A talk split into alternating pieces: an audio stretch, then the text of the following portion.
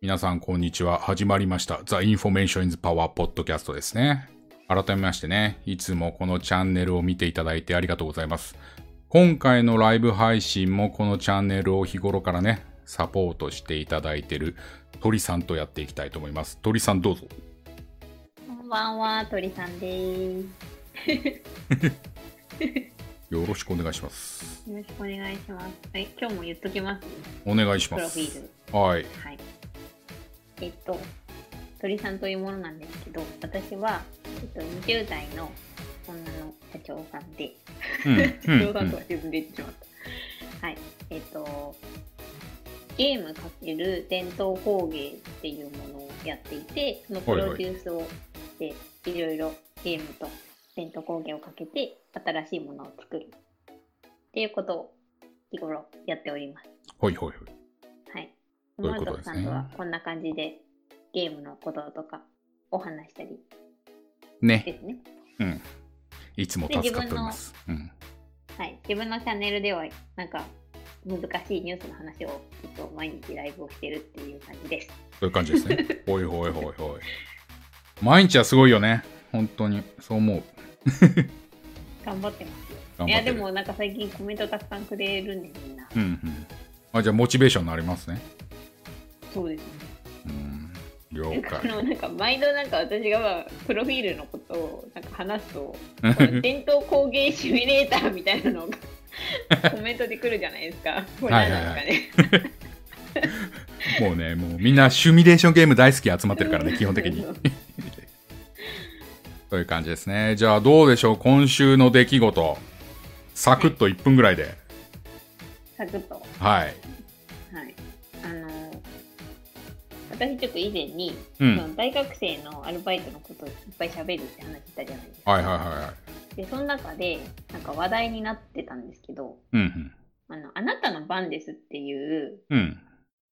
ドラマあるの知ってますもん、トフさん。知らない。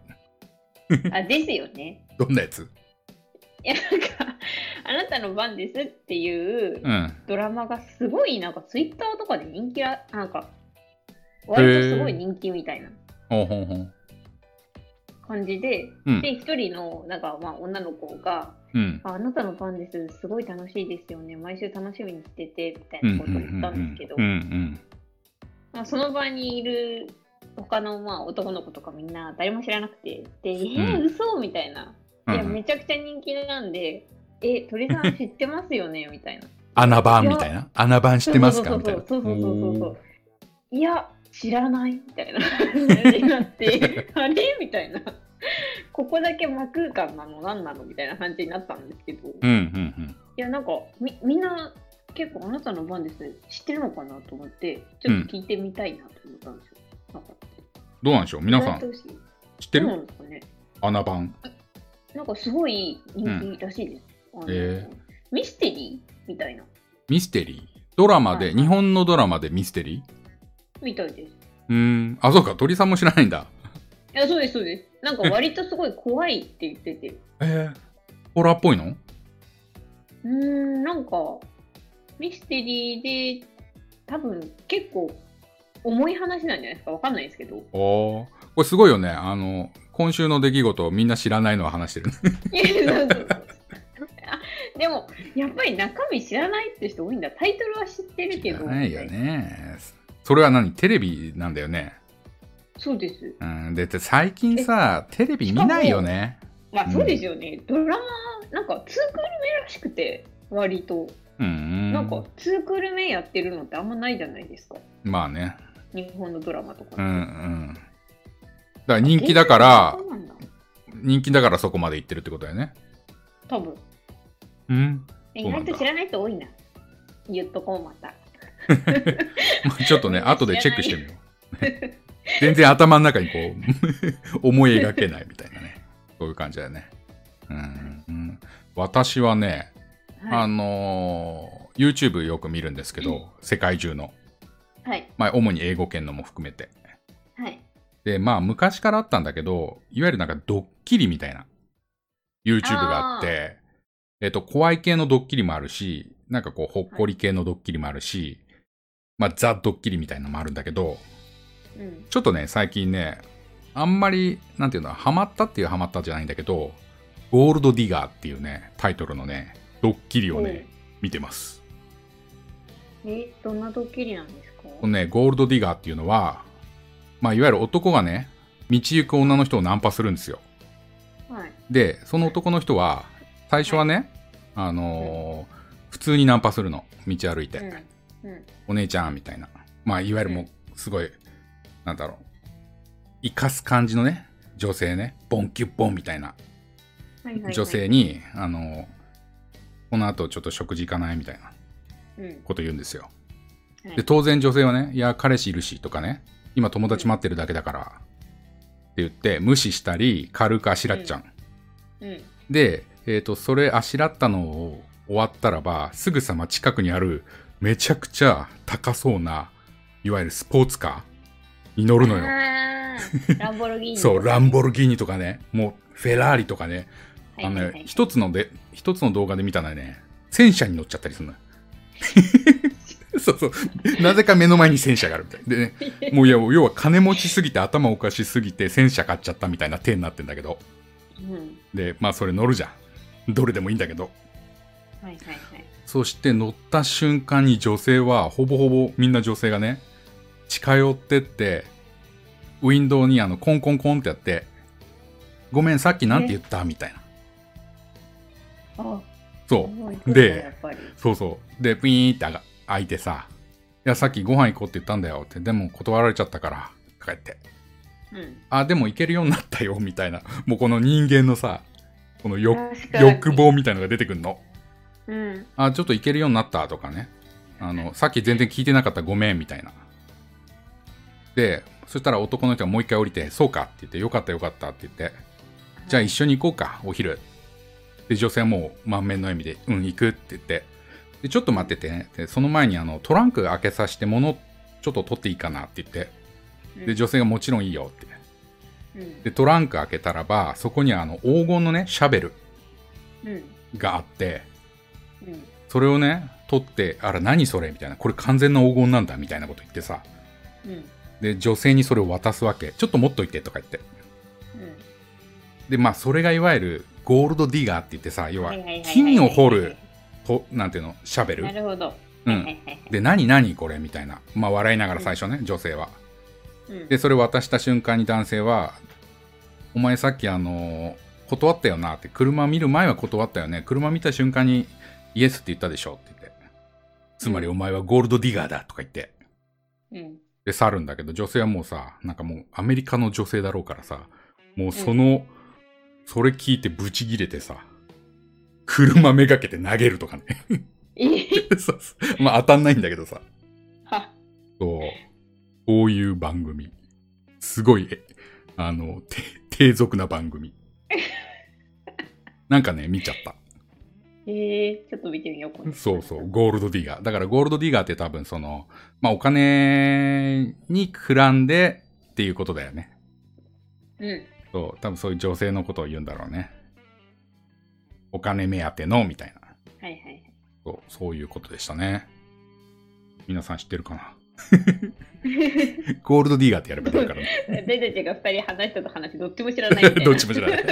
はい。まあそんな感じで、ちょっとまあ今週の非常にね、つかみづらい出来事でしたけども、今回のね、趣旨を改めて、えーはい、ここからね、ちょっとお話ししようと思います。はい。The Information is Power ポッドキャストはね、ゲーム×何かをテーマにね、あらかじめ視聴者さんからいただいたゲームに関連した悩みとかね、その時の話題のトピックス、ニュースなんかをね、扱うっていう感じですね。基本的に私と、えー、鳥さんで、その時々のね、ゲストを呼んで、えー、まあディスカッションするっていう感じですね。で、このライブが終わったらね、あのー、この、えー、コンテンツは投稿しますんで、ぜひね、何か作業している時とか、寝る前のね、睡眠導入剤みたいな感じでね、ご活用いただければといった趣旨ですね。はい。はい。で、まあ、今回なんですけども、おそらく皆さんご存知だと思うんですが、今回は、まあ、ゲーム×インディーゲーム開発者ね、っていうテーマで、インディーゲーム開発者をちょっと呼んでね、ゲストとしてね、えー、いろいろ聞いちゃおうっていうコーナーですね。で、ちなみに今回来ていただくのは海部さんという方で、えすでにね、Steam でゲームを上げてんだよね。キリタン ブイエス カニタン、ずんだ餅を防衛せよっていうゲームなんだけどね。はい。それで、もう一人はカレーさんと、カレーデイズさんか。カレーデイズさんという方がゲストになりますね。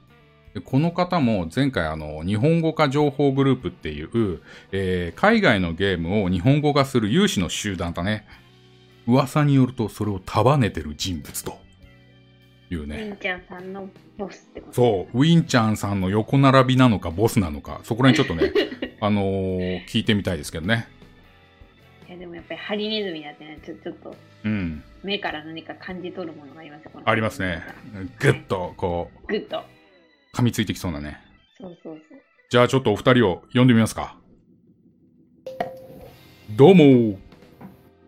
あ、こんばんは、海部です。あ、海部さんとも。はい、よろしくお願いします。よろしくお願いします。カレーデイズさんいるかな？あ、はい、あのカレーデイズです。あ、いましたよ。よろしくお願いします。よろしくお願いいたします。まずカレーデイズさんなんですけど、前回ね、あのウィンちゃんさん呼んで、いろいろあの日本語化のね作業の仕組みとかね、まあ運営方法なんか聞いたんですけど、はい、カレーデイズさんはその中でもそういったグループのこのリーダー的な存在ということで。えーと、日本語化情報については一応私の方が立ち上げまして、で、その後、あの、えー、ですか、今日、あの、賛同してくれる方に今日、はいはい、手伝っていただいて、うん、活動している有志の団体という位置づけになります。すごいですよね。前回いろいろ聞いて、あの、結構ね、あの、日本語化情報グループに登録している方もいるし、えーと、まあ、実際にね、加わっている方も相当人数いるっていうことで、多分聞いている方も、その中でね、実際に、えーと、海外のゲームでそのモッドをね使って楽しんでるっていう方もいらっしゃると思いますね。なのでもしね、あのー、そのモッドをね使ってる方いらっしゃったらここでぜひありがとうございますとね。ありがとうございます。普段から、うん、あの有志の方が作ってるんで、はいはい、あの私が別にやってるわけじゃないんで、あの感謝は僕じゃなくて、うん、あの作ってるみんなにしていただけたら嬉しいです。そうですね。じゃあ一旦カレーデイズさんに言ってからみたいな感じですね。うん、確かに。いやなんか大変そうでしたよね。あのいろいろ束ねたりするのも。まあ、でも皆さんあの、うん、あのやっぱり協力的で、まあ、情報もくれるし、うんまあ、それぞれみんなあのやりたいゲームがあって、うんうん、あの翻訳してるっていうのがありますのでみんな自発的にやってくれてるんで、うんあのまあ、大変ということはなくてみんな僕、まあ、僕なんかみんなに支えられてるっていうところがやっぱり大きいですね。さすがリーダーの意見ですね。リーダーこうじゃないとね、リーダーこうじゃないと、そう、俺、俺がやってるぜみたいになっちゃうとね、なんだよみたいな話になっちゃいますからね。いやいや実績の方が俺がやってるっていうような実績でもないんで。いやいやいやいや、そうなんですね。ありがとうございます。海部さん、今回はありがとうございます。はい、いやこちらこそあのお話で生きる貴重な機会で。うんめっちゃ楽しみしてます。はい、いやーこのポッドキャストをこう立ち上げた時も、うん、まあいろいろ何やろうかなっていう漠然とした中で、はいはい、でも一つ結構確固たるのがあって、うん、やっぱり我々あのー、ゲーム特にインディーゲームやっていて、はい、開発者さん側の意見っていうのとか、うん、まあどういう気持ちでゲーム作ってるのかとか、はいはいはい、聞きたいなーっていうのはもう常々思ってたんですよ。聞いてください。そう、はい、だから。ありがとうございますね。まあ今現在よんじゅうろくめいの方が見ていただいてますけども、うん、その中でもね、もうちょっと普段聞いてみたいな、かね普段聞いてみたかったなみたいなことがあるかもしれないんでね、ちょっとそこら辺ね、いろいろバシバシ拾える限り拾って答えられる限り答えてもらうみたいな感じですかね。伝授します。はい。はい。じゃあちょっとあのー、鳥さんサクッと海部さんのプロフィールを、はい。そうですね。はい。よろしく。お願いしちゃってもいいでしょうか。えー、海部さんのプロフィールが、えーと、海部さんは駆け出しのインディーゲームクリエイターということで、はいえー、昨年独学でゲーム開発を始めてから、うん、いちねんっていうすごく短い期間で、うん、ゲームにゲームをリリースされたと。ほうほうほう。はい。で、ボイスロイド×インディーゲーム、うんの開発という風な感じの新ジャンルの確立に奮闘しているはいはい。はい。で、またゲームクリエイターの支援活動として、ゲーム制作コミュニティとかイベントを主催されている。うんうん。で、開発者さん、プレイヤーさん、実況者さんなどなど、人をつなげるデザインっていうのをもとに活動中ですということで。おお。はい。なんかそれ聞いただけでもいろいろこうなんかえ何それみたいな。そうですね。ありがとうございます。ボイスロイドって何みたいなね。うん、そうですよね。はい。あれですね。皆さんコメントいただいていて、海部さんのゲームこれ見た目可愛いやつですよねみたいな。そうですね。皆さん。うんちなみに一番最初そのゲームどんなゲームなんですかね。私もね実は一回だけ今回のあのポッドキャスト前にやっぱりやっとかなきゃと思ってやってみたんですけど、海部さんから海部さんのゲームってどんなゲームなんですかね。えーっとですね、まあ基本的にはジャンルは、うんまあ、タワーディフェンスゲームって言われるようなものだと思うんですけど、うんうんうん、特徴があってまあ、うん、タワーなんですけどそのまあ、女の子のキャラクターをこう積み上げていくみたいな感じで、はい、あのユニットがキャラクターなんですね。はいはい、で、まあ、スリーディー のゲームなのでこう縦に積んだり横に積んだりっていうところで、うんまあ、見た目可愛い系なんですけどやってみるとこう結構いろんな戦略とかあの、うん、タワー同士の、あのコンビネーションとかがあったりして、まあ、奥深さも、はい、作れたらいいんじゃないかなって思ってるそんなゲームです。おー私もやった感じ、確かにタワーね、ディフェンス系だなっていう感じで、ただなんか、なんていうの、ボクセル型のはい。ローポリ型のそうですね。なんか、はい、思うのは、マインクラフト的なそうですね、はいうん。やっぱりこう、はい、マインクラフトにこう、ちょっと影響を受けてみたいな。それはもうだいぶ影響は受けてるというね。はい。まあ自分が一番好きなゲームって言っていいんじゃないですかね、うん、マインクラフト。うん。おー。はい。いちねんであそこまで仕上げるのすごいですねって。あ、ありがとうございます。本当に昨年そうですねあの、うん、独学でゲーム開発を始めたっていうふうに紹介していただいたんですけど、うんうん、なんかこういちねん以内に、うん、まあちょっとメジャーデビューしたいなっていうのがすごい自分の中であってはい、はい、で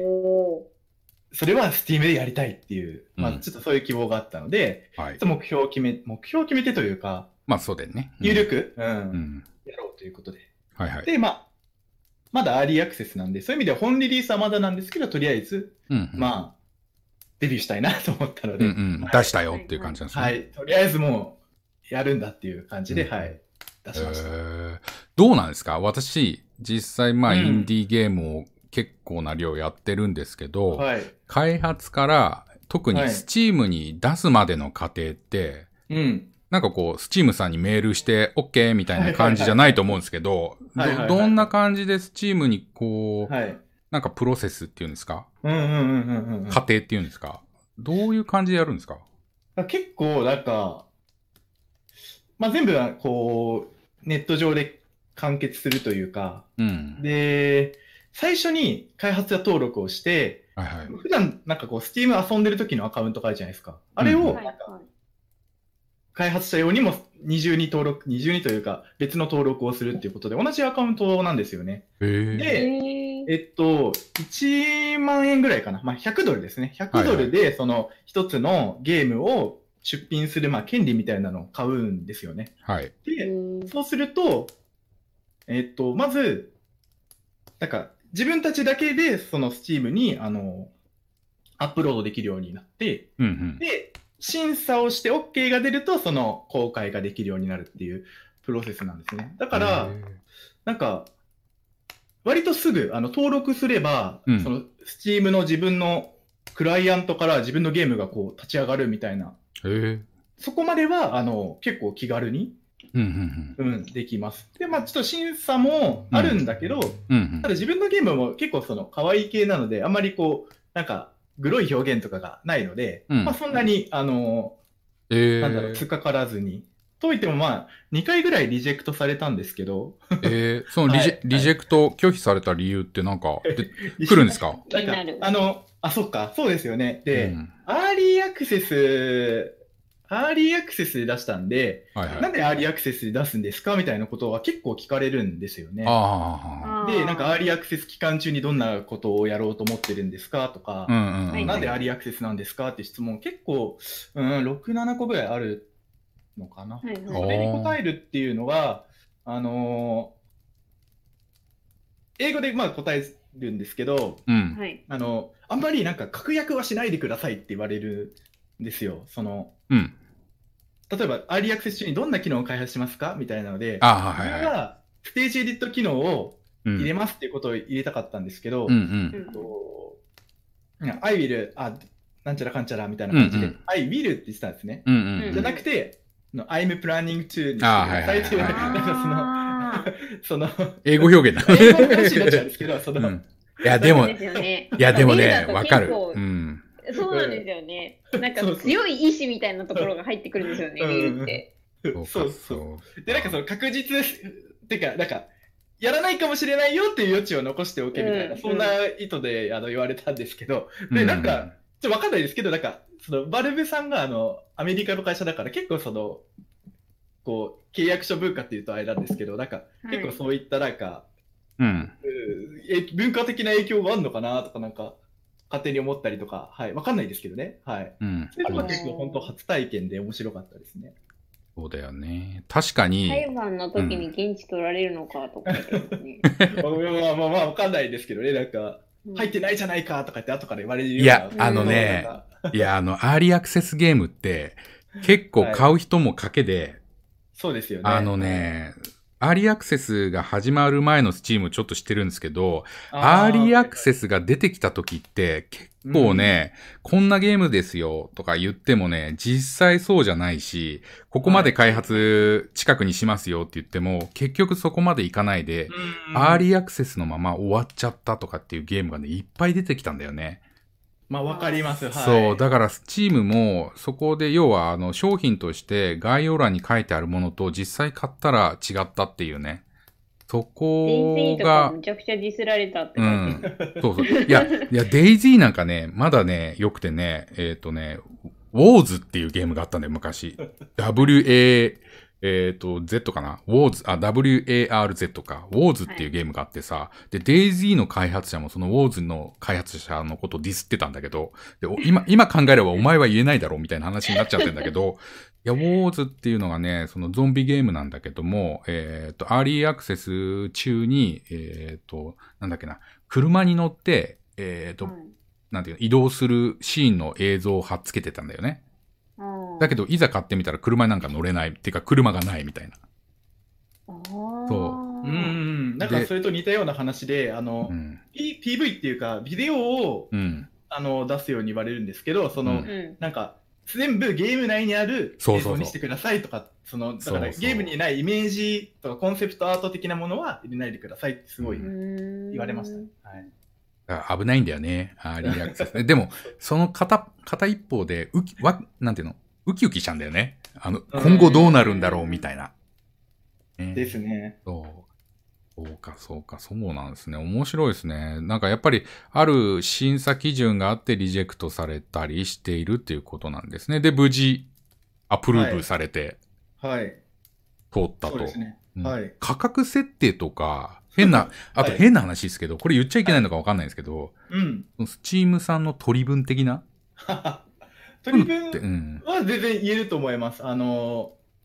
これは、うん、開発者がななわりで、えっと、うん、バルブがさんわりになります。で、なんか最近そのエピックゲームうんうん、ありますよね。とかあるじゃないですか。それがこう対抗して、うん、うんと、はちじゅうはちパーセント だったかな。確かその、結構スティームと差をつけて、こう、うん、開発者を誘致しようとしてるみたいな感じで、そこの、まあ、マージンの価格で、うん、こう、あれですね、こうバチバチやってますね。やっぱスティームは今、もうコミュニティが定着して強いところに、やっぱりエピックといえども、あの、それぐらい差をつけないと、うんいけないっていう感じで結構熾烈な感じだと思いますね。そうですよね。まさにホットですよね。そういったところの話聞くのと、うん、あとエピックゲームなんかそのあのプラットフォーム使ってほしいがためか時々こう無料でゲーム配布しますもんね。あ、そうですね、そうですね。うん、囲い込み作戦みたいなね。うん、うん、で一方でそのスチームやっぱり取りすぎじゃないかみたいな声があの開発者の、うん、の中であったりっていうニュースをよく見るから。うん、うん、結構搾取されてんのかなみたいな感じですけど、まあでもね、いちまんえんのいちまん円ってそんな敷居高くないし、うんはい、まあ、まあすごい売れちゃうとね、さんわりも持ってくのかよ、みたいな話になっちゃうけど、うん、そこってでも変えられないですもんね。まあそうですね。はい。そうなんだ。面白いね。そういうことなんですね。うんまあ、結構生々しい話も、はい、できる範囲でできますよ。うんはいうん、どうですか、鳥さんとか、カレーデイズさんとか、他になんか質問、もしくは視聴者さん。ね。えーそうですね。やっぱり一番気になるのは、うん、気になるのはあれですね。あの、うん、あの開発、開発者として独立するっていう、うんうん、またあの生々しい話ですけれども、あのみんな気になるのはやっぱりあれですよ。あのそれ食べていけるんかどうかっていう。あそうそうそう。そうですね。じゃあその、うん、開封さんのこのずんだのね、ずんだのゲームでどうなんだっていう。はいまあ、売り上げはちょっとまだ公表はしてないんですけど、うんうん、うーんと、まあ、まだ、まだまだですね、うんうん。で、目標の金額もあるんですけど、うん。うーん。まあ、なかなか難しいってことですよね。まあうん、ちなみにも、まあ、ちなみに食べていける金額ではないですね。うんうん、で、ただ一方で、ああ、全く可能性がないわけじゃないんだなっていうところもあって、で、まあ、うーんとですね、あるネットのこう情報でしかないんですけど、はい、ある人の分析だと、うん、インディーゲームの販売本数の中央値はごじゅっぽんですっていう記事があったんですよね。そのにせんじゅうはちねん、じゅうななねんかじゅうはちねんか、それ、えーごじゅっぽん ?ごじゅっぽん。うん。で、中央値なんで。結構リアルってことなんだろう。そうですね。あの、結局は一部の利益、すごく売れてる、うんえっとうん、ゲームが、まあ、めちゃめちゃ利益のほとんどを稼いでて、うん、で、それ以外は、こう、少ない、少ない、大多数の、まあ、少ない、はいはいはい、まあ、販売数の人がいてっていう感じなのかなと思って、うんうん、中央値はごじゅっぽんです。でまあ、それよりかは、何倍か、あの、出させてもらってるので、うん、あの、うんまあそうだよね、なんだろう、どんどん続けていきたいなっていう感じなんですけど、まだ本当に、うん、あの最初のいっぽんだと、うん、あ全然続けていきたいなっていう額ですけど、うん、結果がで結果というか数字が出てる感じではないかなっていう感じで、でもなんかまだまだあじゃあどんどんこれから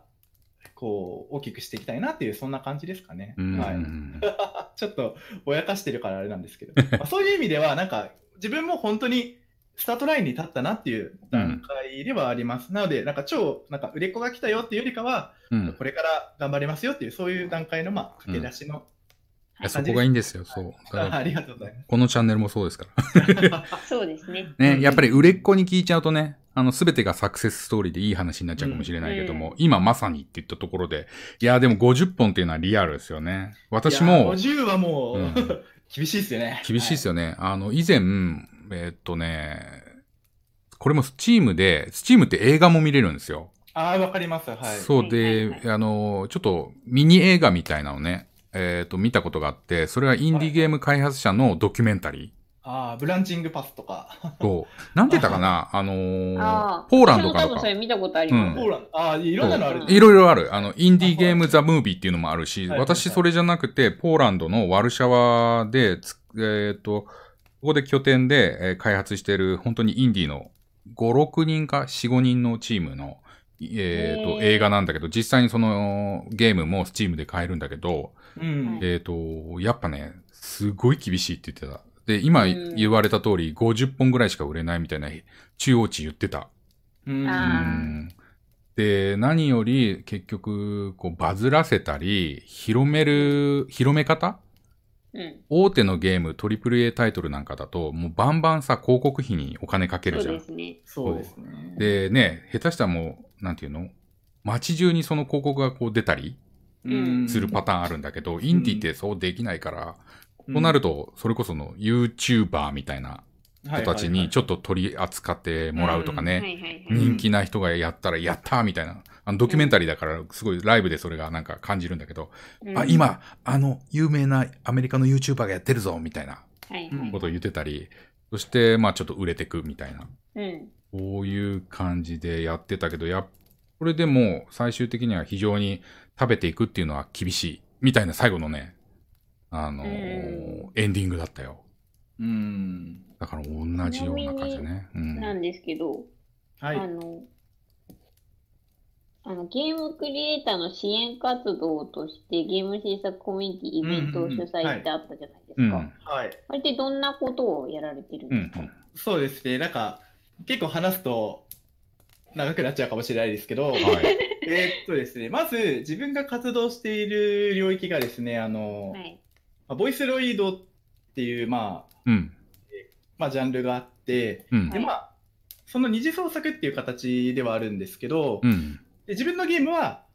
ライセンス契約をして、うん、こう、なんだろう、オフィシャル製品じゃないけど、でも、あのまあ、クリエイター製品みたいな感じで出させてもらってるっていう、なんかその、グレーなやつじゃなくて、まあ、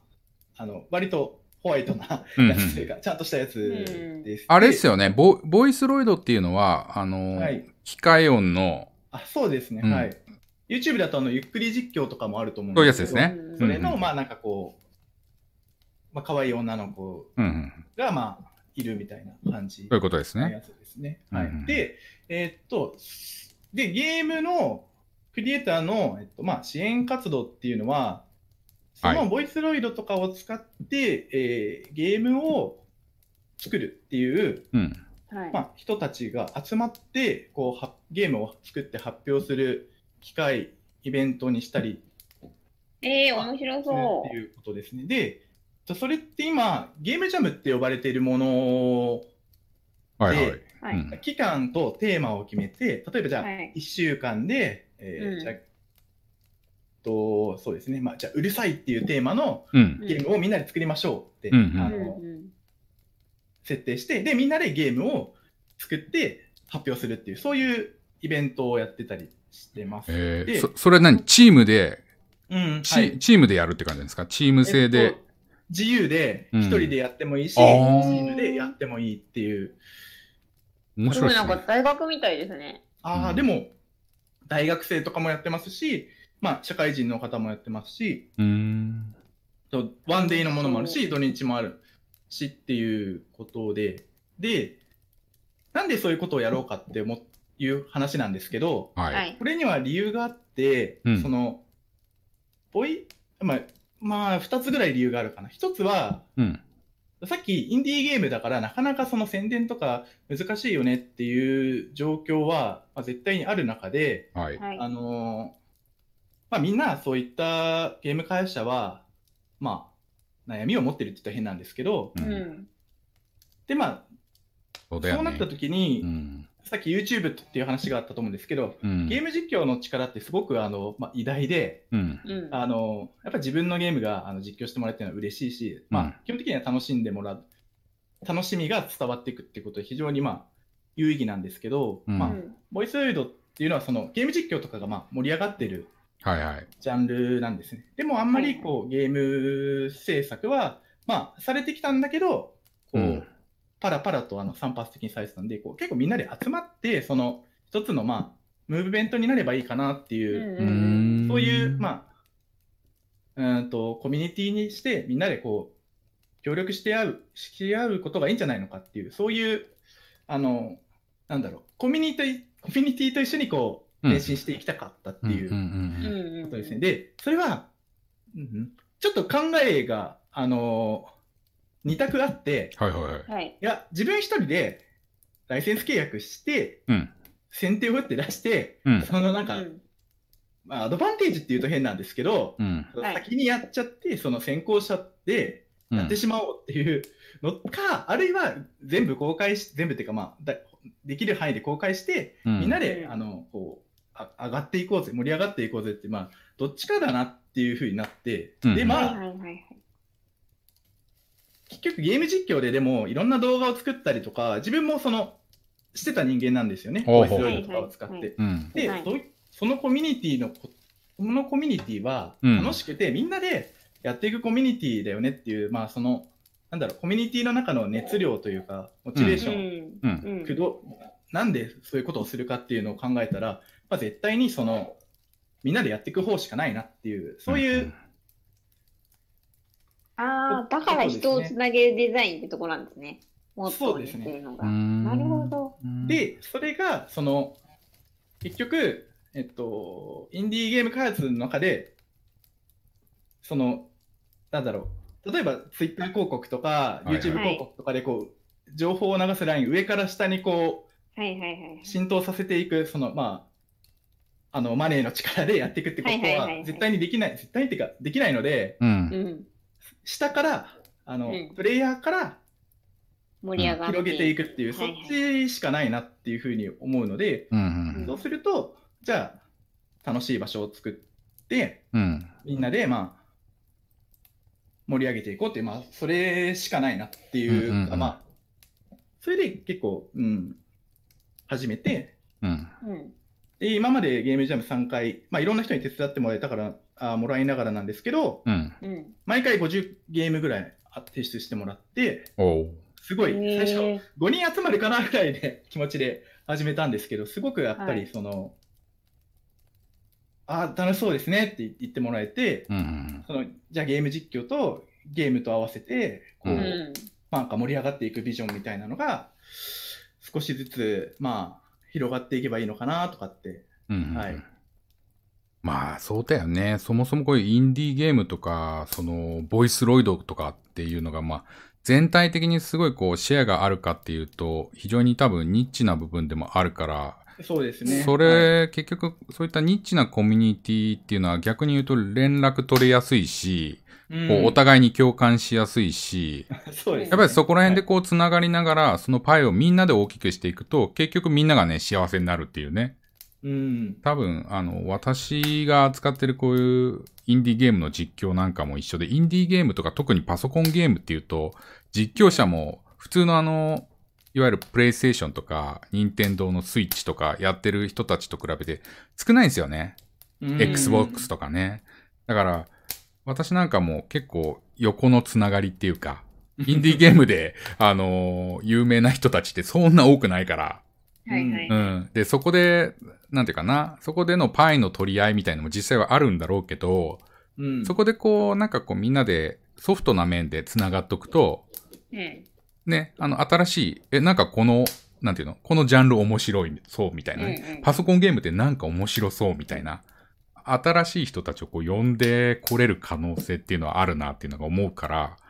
うん、結構そこら辺なんか通じるとこありますよね。で何よりみんなでやってて楽しいっていうね、うん、一人でさっきも言った通りあの私も思うんだけど、一人でこうある種壁打ちみたいなしてるより、ね、み, みんなであのインタラクトしてね、はげ時には励まし合い、時にはなんかちょっとサポートをお互いにもらい合い、うん、でこうみんなでやってくった方がこの過程もね面白くなりますもんね。そうですね、なんていうか、うん、会いに行ける開発者じゃないですけど、うんあのうん、プレイヤーさんとの距離は、まあ、ほぼゼロ距離なので、うん、例えば自分があのお風呂入りながらあの自分のアップデートした部分を遊んでくれる配信者さん の,、うんあのうん、配信を見るっていうのが、うんうんまあ、最近の一番のあの楽しみなんですけど、でコメントしたりして、ああここなんかちょっと難しく作ってみたんですけど、あのこうどうですかとかってなんかそうだよ、ね、聞くこともありますし、まあうん、なんかそういった距離感の近さというかコミュニティとやっぱり一緒に、はいはいまあうん、進んでいくっていう、まあ、そんな形考えてて、ゲーム実況もだこういう配信とかもすごくあのコメントと、うん、あの交流したりとかあると思うんですけど、そうですよね、すごく似てると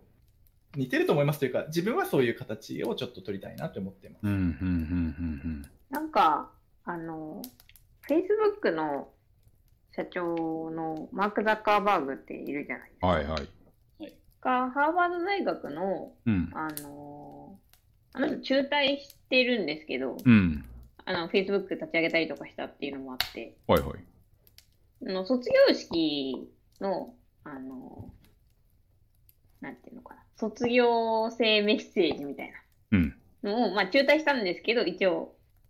まあ、講演みたいなのやったんですよ。ああすごいね、うん、そうでまあその様子とかは多分 YouTube でも検索してもらえば見れると思うんですけど、うん、そのなんか言葉の中にその私たちの世代っていうか、うん、の今の若い子たちの世代がなんかやっぱりこのぐらいこうネット社会になってる状態だから、うん、なんかある意味個人で何でもできる時代だ、個人の時代だけど、うん、でもいろんな個人が個がどんどんつながって束になるみたいな、うん、ただ一人一人はちゃんと個としているけど、うん、そうだね、みたいな感じの話をしていて、うん、あ、それをなんかすごい思い出しました、今の話を。確かに私もね、個の力っていうのがすごい大きくなれるじゃないですか、うん、くっつけばどんどんどんどん、うん、私も今週あの全然業種は違うんだけど、とあるあの、はいはい、若い社長さん、過去にちょっと一緒に仕事したことがあって、その人がまあ独立してさんよねんかなで会社もちょっと大きくなってきたっていう社長さんなんだけど、うん、えっとこの間ちょっとお昼ふたりで食べてて、はい、同じこと言ってた。あの今の時代っていうのはやっぱこうで、えー、何でもできると。なので、うん、仕事をするスタイルっていうのは、えーと、いわゆる会社だとね、もう、えーと、会社がやることっていうことで社員雇ってみんながね、こういろんな、いろんなプロジェクトに手出すじゃん。うん、そうじゃなくて、個で基本動いておいて、プロジェクトごとにくっついて、プロジェクトが終われば解散してっていうやり方の働き方が結構主流ですよと。うん、言われて、だから今のまさにそうだよね。うん、で、だからずっとつながる必要なくて、あるところでヘルプが必要なものは、うん、適正な人たちもしくは興味がある人たちをこう読んでヘルプしてもらって、うんうん、一つのプロジェクトが終わればそれが解散してまたやろうねっていうことでつながっていくみたいなスタイル。なかなかさ、会社に入ってたりするとその感覚って全然あまり持てないんだけど、多分でもそういう意味の子がやりやすいっていう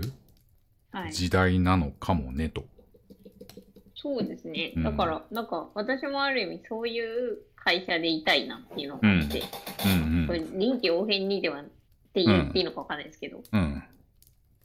うん、そこに興味がなければ別に興味がないでいいじゃないですか。そのそうだよね、だから、うん、そうわざわざ我慢してそこに参加する必要性はないし、うん、そうだよね、うん、っていうところでなんか海部さんの話はなんかすごい思い出しました。ザッカーバーが言ってたことを。うん、あれなんですよね。海部さん、そんなような延長上で、あの、海外にも行ったりしたんですよね。あ、去年のくがつ頃に、うん、デンマークに行ったんですけど、うん、おそれは、なんか公募みたいなのがあって、おいおい。なんて言ったらいいんですかね。まあ半分は、まあ、半分コンペみたいな感じで、自分で企画ゲーム企画を持ってって、で、うんでまあ、面接とか、うんまあ、英語の面接とかだったんですけど、うん、自分のプロジェクトを説明して、うん、でそれで選ばれた人がですね、あの、うんまあ、お給料いただけないんだけど、でも渡航費とか生活費とか出してもらえるので、えー、結構その、えーうん、いいプログラムだったんですね。で 世, 世界中から来るみたいな感じなんですか？あそこがですね、うん、日本とああの現地のうんまあ、北欧ですね。北欧のクリエイターのなんかこうコラボレーションみたいな感じで、そのまあ日本のそういったまあゲームとかアニメとかの文化の人をこう、まあ、招いてって感じですかね。うんうん、招いて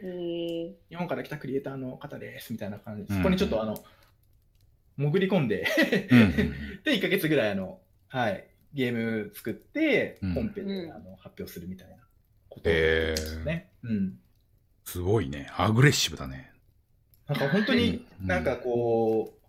何でも挑戦しようかなと思って、うん、いろんなことを、はい、はいえーいろ。いろんな顔がありますって言ったんですけど、いろんなことを挑戦しましたね。でもいいですよね。そうやってあの、うん、違う地域に行くとまた、まあ、環境も違うし、うん、人も違うし、ね、文化も違うし。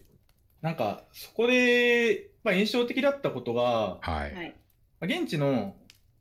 そのデンマークの、うん、女, 女性かなが、はい、まあ数年間ゲーム開発会社に、はいえっと、勤めてて、うん、でその後まあ、えー、そのプログラムに来てたんですね。で、うん、この後どうするんですかって言ったら、まあじゃあ会社を作って自分のオリジナル作品を、うん、出せよ出そうと思うって言って、うんうん、そろそろ自分の作品を作る。うん、時期が来たと思うみたいなことを言っててああめっちゃかっこいいと思いつつも、ね、でもあれも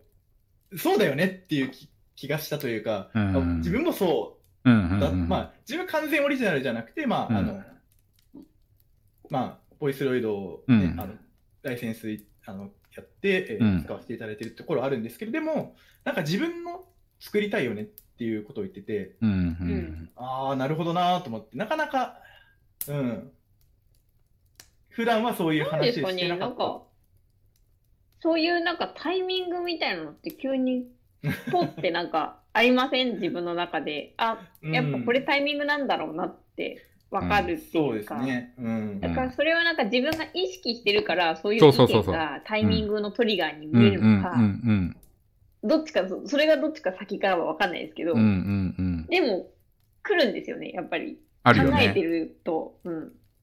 そうですね、なんか自分もゲームを作るっていうのはなんかすごく専門的な教育をこう受けてって、うん、でそのけそういうルートを取らないと、うん、まあないんだなってずっと思ったんですけど、うん、ある時てか、まあ、ずっとは難しい、自分には難しいだろうって、まあ、思い続けてきてたんですけど、うん、ある時なんか Steam で個人でも出せるようになったとか、いろんななんかそうだよね、うん、そういうニュースとかが聞こえてきたりとか、うん、ゲームエンジン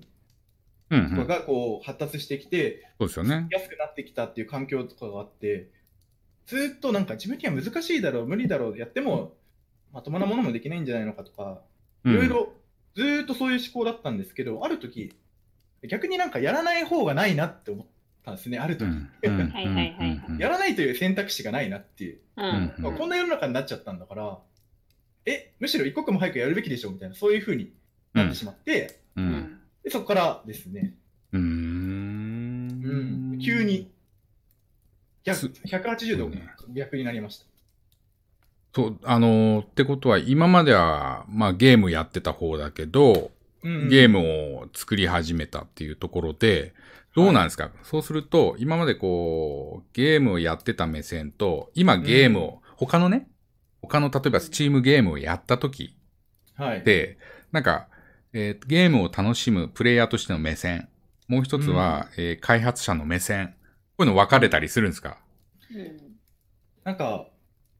す結構複雑で、うんうん、なんか基本的には結構全然別なものなような気がするんですよね、プレイヤーとしてと開発として、うん、でそれ多分開発するんだったら、うん、自分にできることは結構限られているので、はいはい、そういう意味ではなんかこう、まあ、さっきあの自分でも作れるようになってきたって言ったばかりなんですけど、うん、まあ、いろんなゲームを見て、まあ、このゲーム作るのは難しいよなって思う、うんうん、ゲームがまあ多いですよね、うんうん、その市場を見ると。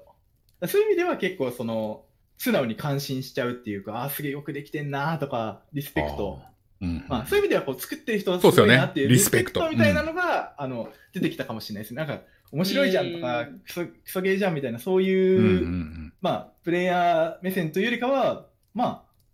いろんなゲームに、あの、リスペクトできるようになったっていうのと、うん、まあ、バグがあった時に、あ、これ、こういう理由じゃねえかな。あーあーそういう職業、職業病って言っちゃあれですけど、そういう部分も、まあ、なきにしもあらずですね。うん、で逆に、自分のな、自分、全部の人はそうってわけじゃないですけど、共通しているところが、開発者でもプレイヤーでも、うん、なんでこのゲームって面白いんだろうみたいなところを結構、うん、まあ、日、日頃からっていうか、昔から考えるのが好きだったので、うん、その、そこはなんか、こう、プレイヤーとしてずっとやってきたときと、うん、あまり変わらずに、なんでこのゲームって面白いんだろう、うん、なんで自分このゲーム好きなんだろう、あるいは好きじゃないんだろう、なんでなんだろう、どこなんだろう、うん、まあ、結構自分探しみたいな感じで、うん、自分のがどう思うのかってことを結構こう昔から考えていくのが好きだったので、そこは変わり、うん、変わらないところかなって思います。ああ、私も結構ゲームの数はあの膨大にやるんですけど、うん、そうですね、えー、っと自分が好みのゲームと、うん、やってみたけどあんまり面白くないなっていうゲームと、期待してなかったけど案外面白いぞっていうゲームいろいろあって、はい、でその中で結構な数やるから、はい、なんかある種の法則じゃないけど、うん、見つかるんじゃないのとか思いつつも、はい、なんだろうな、あのー、すごいちょっと例えがどうかわかんないけど、ヒットする音楽と一緒で、なんかある種法則なくて、うん、だけどいい音楽はすぐ分かってうんうんうん、ゲームもなんか同じような感じがして、あ、すごいこのジャンルはすごい大好きだからやったけどそうでもなかったっていうのがあるんだけど、うんうんうんうん、ね、その理由を突き詰めて、もしくはその面白い共通点をどんどん探そうと思っても結局なんかそこじゃないっていうか、フィーリングなんだろうな、理屈で説明できない、そうそう、そこすごいね、そこはね、半分ぐらい、ね、うん、普通のゲームファンでゲームやってるファンとはまた違った目線ですよ。ただプレイヤーの目線っていうよりかは。そうそう。だからた難しいんだよね。うん、はい。なんかなんか共通項はやっぱ当然見つけたいんだよね。量をやっていけばやっていこうと。うん、うん、なんか自分の場合は、うん、ゲームのジャンルとか、うん、作風とかあんまり関係なくて、うん、ゲームと自分の関わり方が結構、はいはい、あれかな、うんと大きいかなって思ってて、はい、うん、自分なりの、ま、プレイスタイルとかこだわりとか、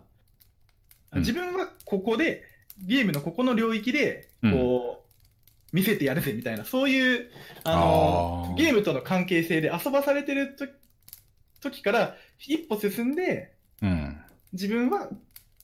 こうやるっていうのが定まると、えーまあ、めちゃめちゃハマるし、うん、そうなってくるとゲームコミュニティに入っていくんですね。その、うんうん、うーん、なんかプレイヤーさん同士の、まあ、オンラインのコミュニティとか、まあ、マルチプレイヤーである、はいはい、あるゲームだったら、まあ、そういうコミュニティあると思うんですけど、うん、でそこでこう自分こういう風にプレイしてるんだけど、うんうん、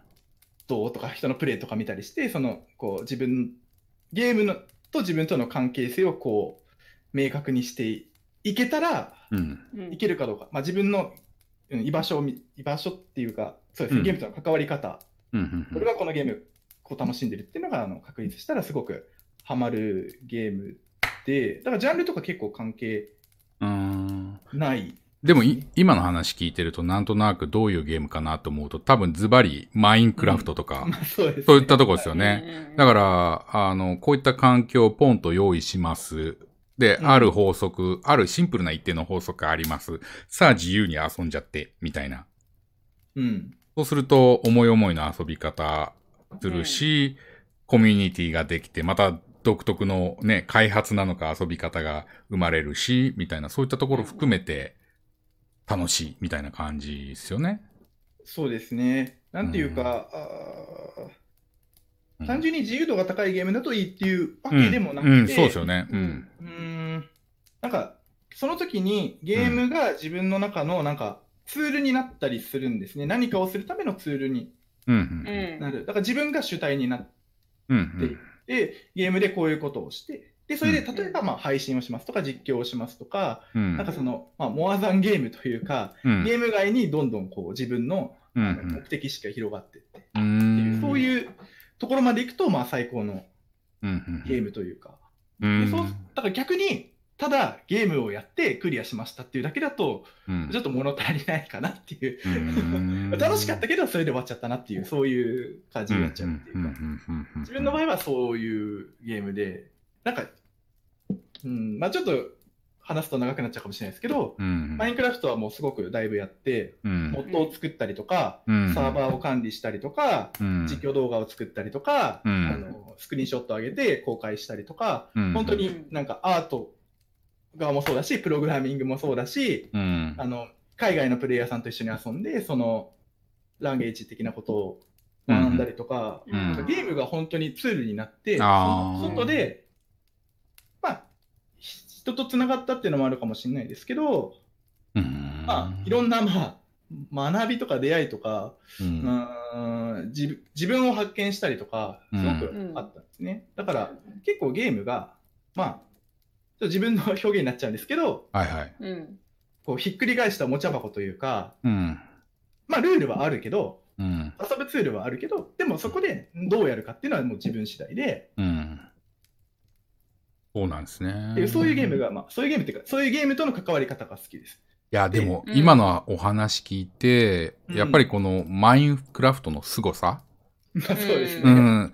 結構ね、私ね、私もね、あのね、うん、えっと、ベータの時から持ってたんですよ。で、ああ、わかります、わかります。かなり最初の方から持ってたんだけど、私最初やった印象は、まあ、かなり新鮮だったのは新鮮で、うん、まあ、すごいオープンワールドで、はいはい、えっと、何でもありだぞっていう感じで、裸一貫で、うん、その ボ, ボクセルの、ローポリの世界に放り込まれて、うん、カツカツカツってやるとこう、ね、土が取れたり、いろんなものが基本的に取れて、うん、ただし夜になると、なんかゾンビが出るぞ、みたいな。うん、そうここがちょっと新鮮だったんですけど、うんうんうん、ゾンビが出ると。だから一番最初にやることは、なんかこう、ドア作って夜、夜になったらこう、避難できる場所を作んなきゃみたいな。うん、なんか、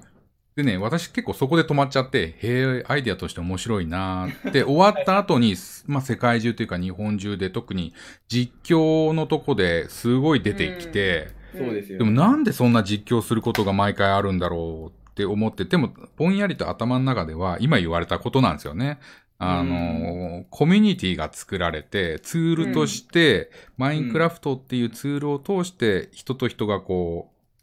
う、なんていうかな、関係を持つっていう、まさになんかそういうところが他のゲームと違うんでしょうね。うん、うん例えばその一つに思ってるのは、最近ちょっとふと思うのは、うん、いわゆるその、なんだろうな、ファイナルファンタジーみたいな、まあ、受け取り方はみんなそれぞれなんだけど、はい、ファイナルファンタジーとかって、ある種私から見るとちょっとお使いゲーム的な、あ, あの、今度あっち行ってください。はい、そしたら、うん、あの、こうなります。今度あっち行ってください。はい、そしたらこう、うん、で、えっ、ー、と、お姫様も助けてください。みたいな、多分そういうざっくりとした感じなんだけど、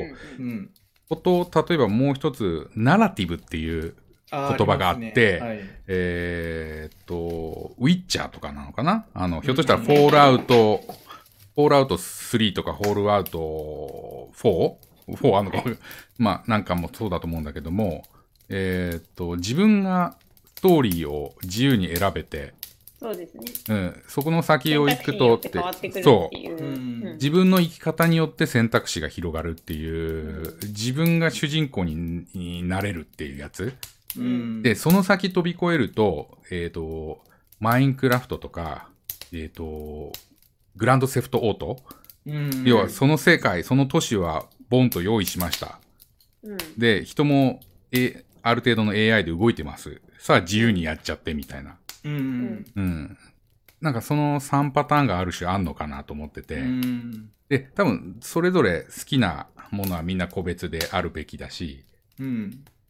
だけど、その、やっぱり、自分がどこの主人、究極自分がどこでこう、なんていうかな、主人公として、えっと、いろいろ楽しめるのかっていう、いうのは、今、やっぱ、海部さんが言われた通り、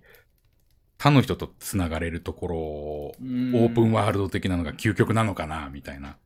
そうですね。ね結構、うん、さっきの アールピージー の話、だと、うん、最近自分が考えることは、まあ、うん、なんかこのジャンルが、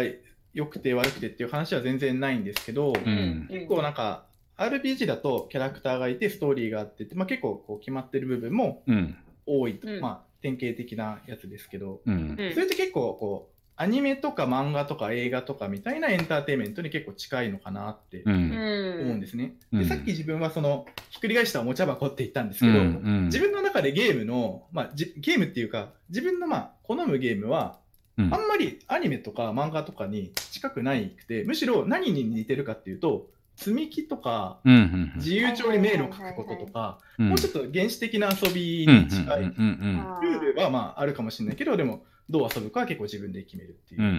ん、そのゲームっていう、なんていうか言葉がすごく広いなっていうふうにずっと思ってて、うん、なんかテレビ番組とか、それぐらい広いですよね、本とか。うんうん、でも本にも、まあ、漫画もあれば小説もあれば図鑑もあるし、そうですよね。まあ、レシピ本とかもあるし資格の勉強本とかもいろいろあるので、うんうん、ゲームっていうものは結構広いな。あ確かにね、うん、だからまあ全然別物、うん、だからまあ映画みたいなゲームもあるしっていうことで、そうですよね。これなんかこう、うん、好みが出るのは全然いいことだけど、まあうん、逆にゲームって大きくこうまとめすぎてあの、うん、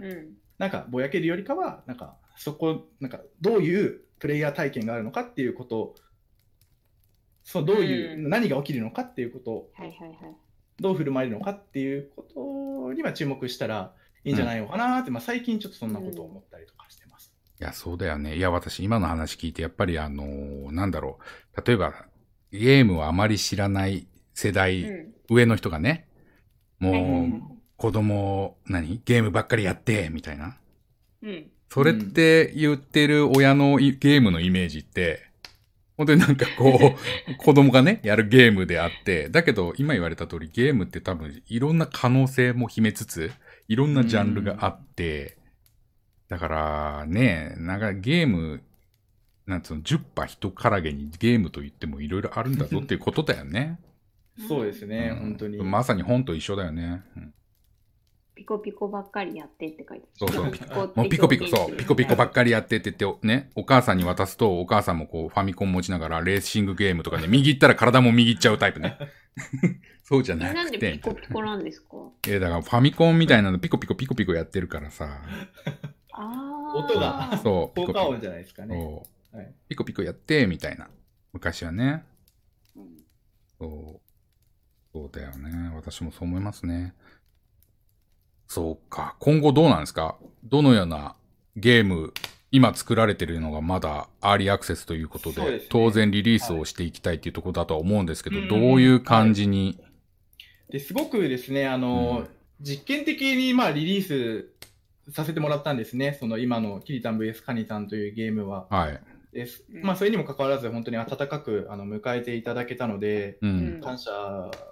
ばかりなんですけど、うん、そのじゃあ実験って何をやったのかっていうと、うん、作品の方向性としてなんかにタイプあって、はい、カジュ、カジュアルに小さくまとめていくのか、うん、それとも、まあ、さっき言ったような、うんまあ、モアザンゲームを目指してその、うん、モアザンっていうとちょっとあれですね、まあはい、そのツー、ツールというか、うんまあ、こうコミュニティが育つようなものとか、うんうんうん、そういったものと目指していくかどっちにするのか、うんうんうん、それはやっぱりユーザーの反、ユーザーってプレイヤーさんの反応を見ないとわからないことだったんですね、うん、どんな風に遊ばれるのかとか、うんうんうん、それこそ中央値がごじゅうっていう話でじゃあその半分のにじゅうごしか売れませんで売れませんでした、うんうん、買ってもらえませんでしたって言ったらもう議論する段階にないじゃないですかうん、うん、で幸いにもまあそうではなかったので、うんうん、で、えっと、結局選び選んだのはまあ、はいはい、やりたかった方ですよね。その、うん、うんゲームがツールとなって、うん、みんなで遊べるよ、みんなで遊べるっていうか、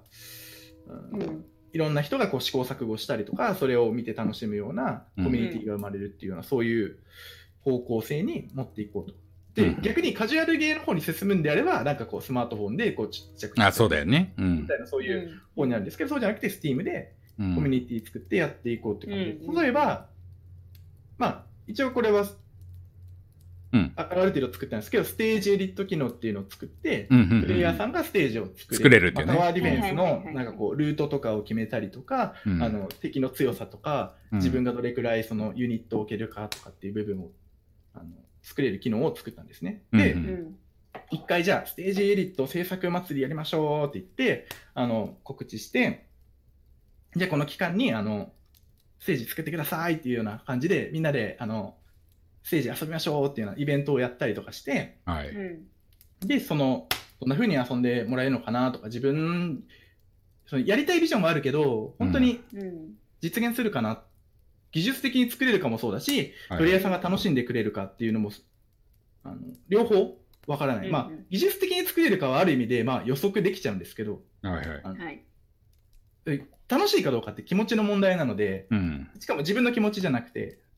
他人の気持ちなので、やっぱり不確定要素が強くて。うん、で、まあ、やってみたところ、まあ、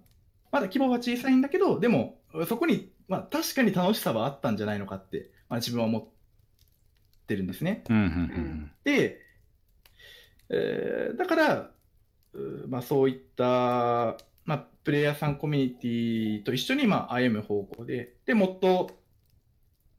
作れるような、うんうん、結構カスタマイズできるゲームにしてって、うん、キャラクターエディットとかそういった要素をこう足してってっていうような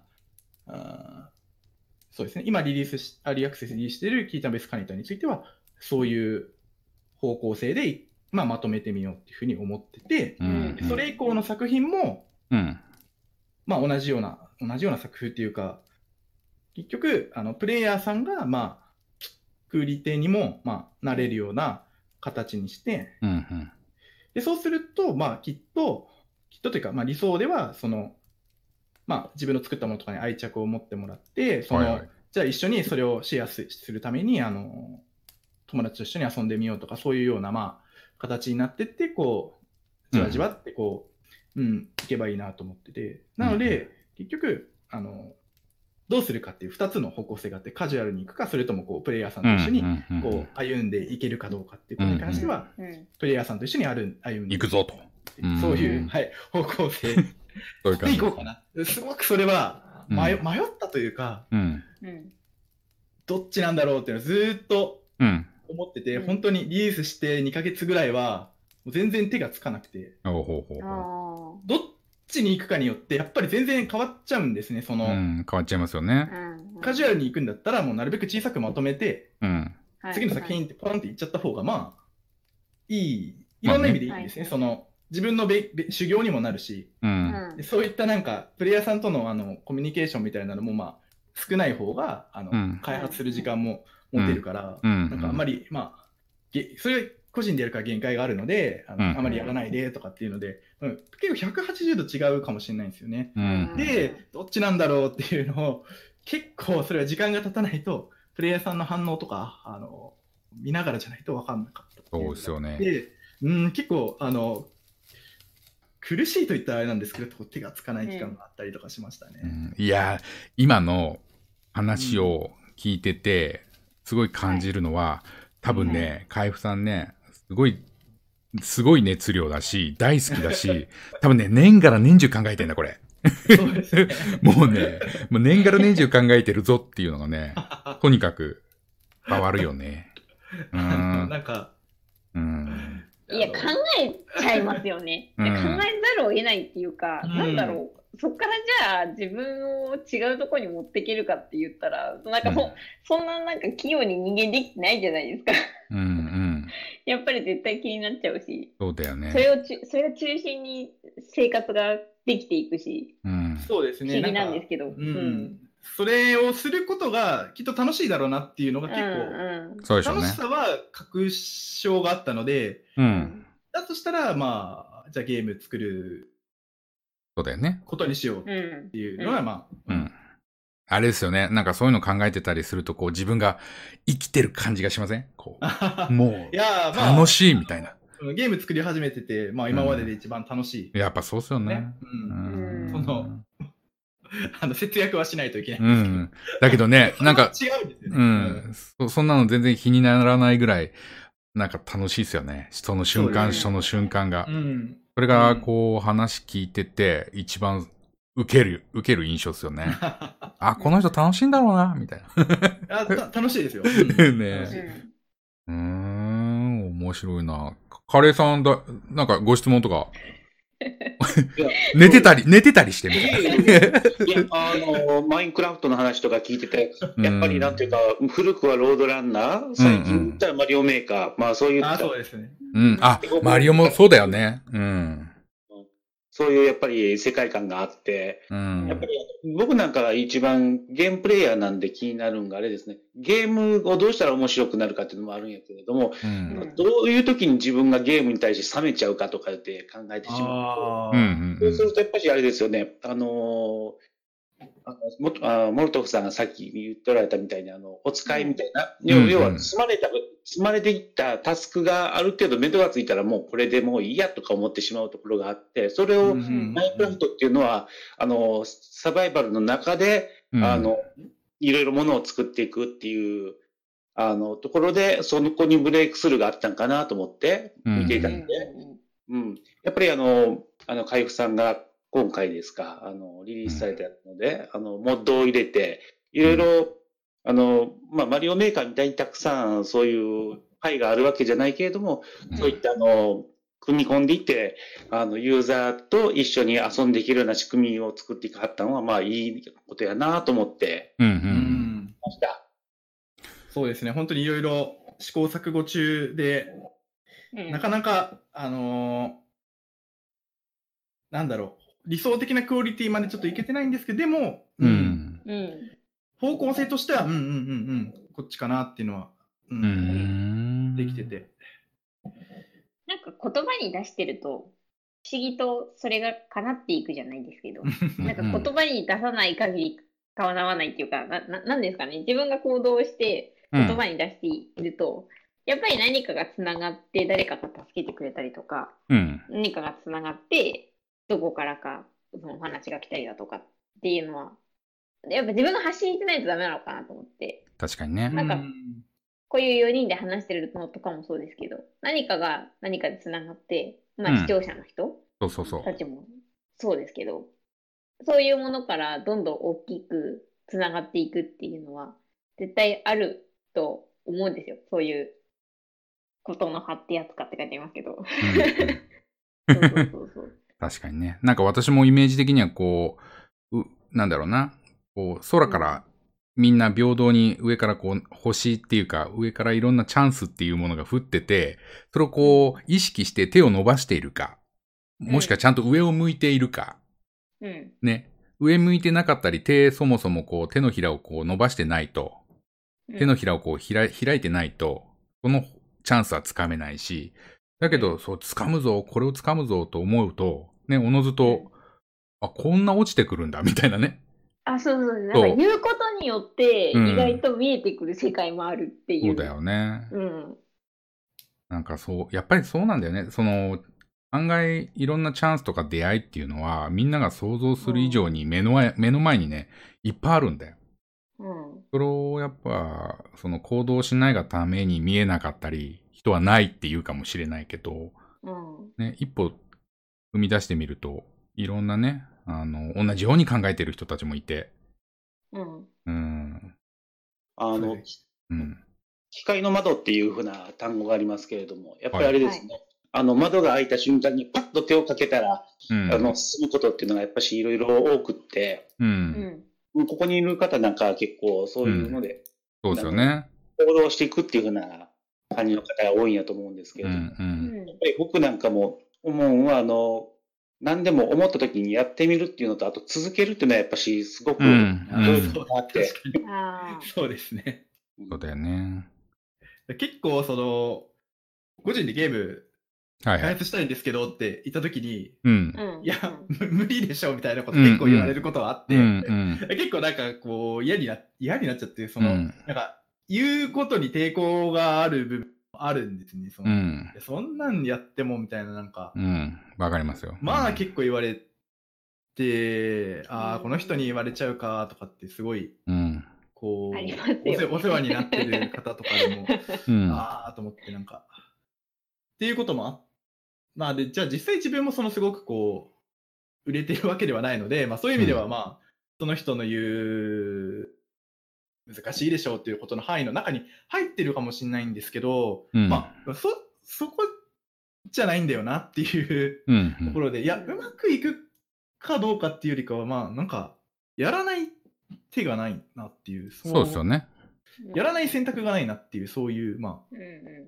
感じで、うん。まあ、あくまでその人の経験則しかないですからね。まあ、そうです。だから開催になったら全然違う結果かもしれないし、うんうんうん、でも結構そういった意見って本当にあの経験則で人による結構堅実な堅実なっていうかそうですね、堅実な道を歩んできた人だとやっぱりその人の成功体験があるから、うん、そのいや堅実な方がいいよっていうアドバイスする人することがその人のまあ選択を肯定することなのかもしれないんですけど、でも一方で、まあ、デンマークに行った時に、うん、その、うん、女性の方がそろそろ自分の作品出すべきなんだよねって言ってて、うんうん、だからストンとあまり関係ないっていうか自分で決めること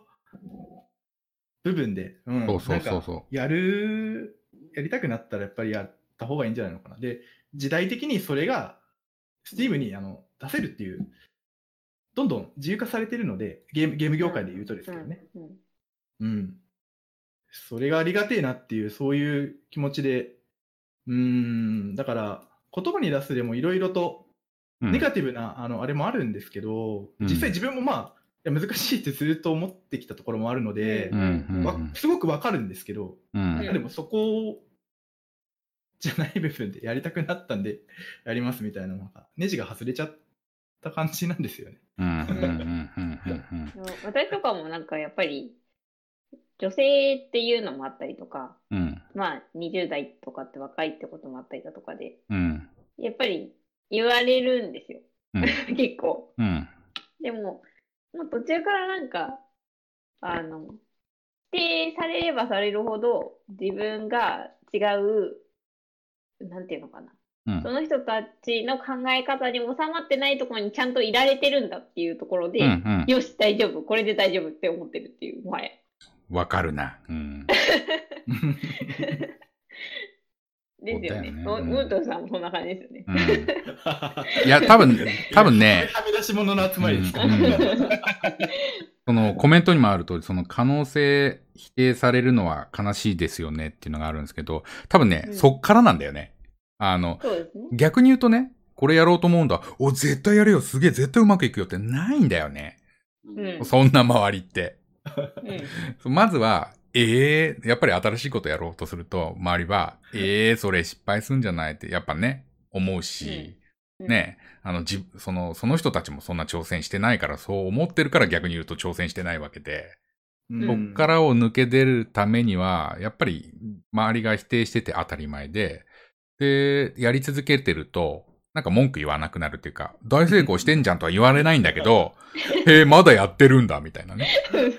で、それで、それでいいと思っててね。私もだから YouTube なんかは、周りからすると、え、まだやってるんだ、みたいな。登録者何人？うーん、みたいな。そ, それ言ってもその規模感のね、良し悪しが分かんないみたいなね。確かに確かに。そうそう。だから、いつしかそんなの言うのをやめるし、ね。うん、だから、なんかな、ある種その点においては相談しないっていうか、うんうん、だって抜き出ちゃったのは自分だから、うんね、もう一回戻って相談してもね、最初と同じだろうし、 そうですね、その人はか、うん、同じだからね、うん、だからやっぱり人生一回だし、自分が後悔しないように自分の責任でっていうね、他人の責任にはならないからね、うんうん、好き勝手やるっていうのが、だってさっきこう楽しそうに海部さんが話されてたっていうこの瞬間が多分最高に幸せな瞬間だと思うからいや楽しいですよ、はい、うん、そういう人生、こちらも楽しいですよ、ね、そうずっとそういう人生だったらね、いや私本当にずっとそういう人生だったら、例えば夕ご飯がコンビニのね質素なねお弁当であっても、それはすごい美味しいと思うんだよね。美味しいと思う。逆に大金持ちになってさ、毎日毎日さ、どっかのさお寿司屋とか行っててもさ、全然そういう挑戦をしてなかったら多分ね、美味しくないんだよ、これ。うん。そうですね。うん。それはその、食材の質とか味じゃなくて、やっぱり気持ちっていうかさ、うん、ね、よく誰かと一緒に食べると美味しいとかっていうのと一緒でさ、うん。うん、やっぱりその時の状況っていうかさ、そこに限るよね。うん。うん、明日死んでもいいと思って今日生きる。そうそうそうそうそう。ああ、そう。ちょっとしたね、このまま死ねてもいいや、みたいなね。うんうん。これはね、まだ考えたいけど、まあいいか、みたいなね。はいはい。うん。こういう感じですよね。ね、いや。逆に先のこと考えすぎて、うん、あの、考えなさすぎなんですけど、はい。うんうん。うん、まあ、まあ明日、まあ死んでもっていうのは、まあ、うん、ありますね。うん。うん、なんとなくわかりますね。聞いてる皆さんどうでしょうかね。なんか、ね、それぞれがそういう熱中するもみ、するものみたいなね、うん、あったりするといいなぁと、なんか世界は面白いのになぁと思うんですけどね。いや、あと僕なんかは逆にあれですね、うん、あの明日から本気出すっていう風な話がありますけれども、うんうん、あのそれ明日は絶対来ないよっていう話ありますよね。うん、その明日はずっと明日だって言って、そうそうそうそう。逆、逆に言うとあれなんですね。今日何でもいいんで思ったことをちょっと一つやってみて、それを続けてみてみんなに欲しいと。ここにいる、まあよにんで話をしてて、なんかやってる人間が話してるっていうふうな中で収まってしまったらもったいないと、うん、聞いてる人にもなんかやってほしいと。うん。あの今日何か一つやって、明日も同じことをやれば、うん、きっとあのみんなの人生も変わるんやと思うんですよ。うん。でダメやダメや言うて、僕なんかもや物事やってた時に、うんあうん、たまたまそこでその場にいてやってた時にいろいろネガティブなこと言われることはあるんですけれども、うん、みんなにやっぱしそ 僕, の僕が今やってることっていうのを他の人が や, やれた可能性があるっていうのをみんなに理解してやってほしい、うん、っていつも思います。このよにん熱かったぜ。なんか最終的にカレーさんがやはり目をカレーさんめちゃくちゃ熱かったぜ。最後の一言をやっぱり熱い集団が集まりますね。よし、みんなねそれぞれ微妙に向いてる方向は違うかもしれないけど、それぞれがね、一生懸命やりたいことをやると、うん、いうことが今回のね、ポッドキャストで分かったんじゃないでしょうか。もしかしたら、このポッドキャストから、うん、実はこんな仕事しましたみたいなね、がってくるかもしれない。大金持ちになりましたみたいなね。ほんと。いやー、あとね、Steam のね、裏側とかね、いろんな開発の苦労みたいなのもね、うん、聞けてよかったですね。うん、はい、いやー、今回も非常に勉強になりました。改めてありがとうございます。ありがとうございます。ありがとうございます。いやー、皆さんもね、こんなごじゅうよんめいですね、来ていただいてありがとうございます。先ほどもね、言った通りなんですけど、このライブ配信は終了後ね、そのまま動画として投稿しますので、どっかね、あー見忘れちゃった、ちょっとぐるぐるしちゃったみたいなね、時があったらば、そこまで戻ってね、お風呂の中とかでね、聞いていただければなと。ただね、携帯電話落としちゃダメよっていう感じですかね。はい。それと、鳥さんもチャンネルをやっているということで、どんなチャンネルでしたっけ？はい、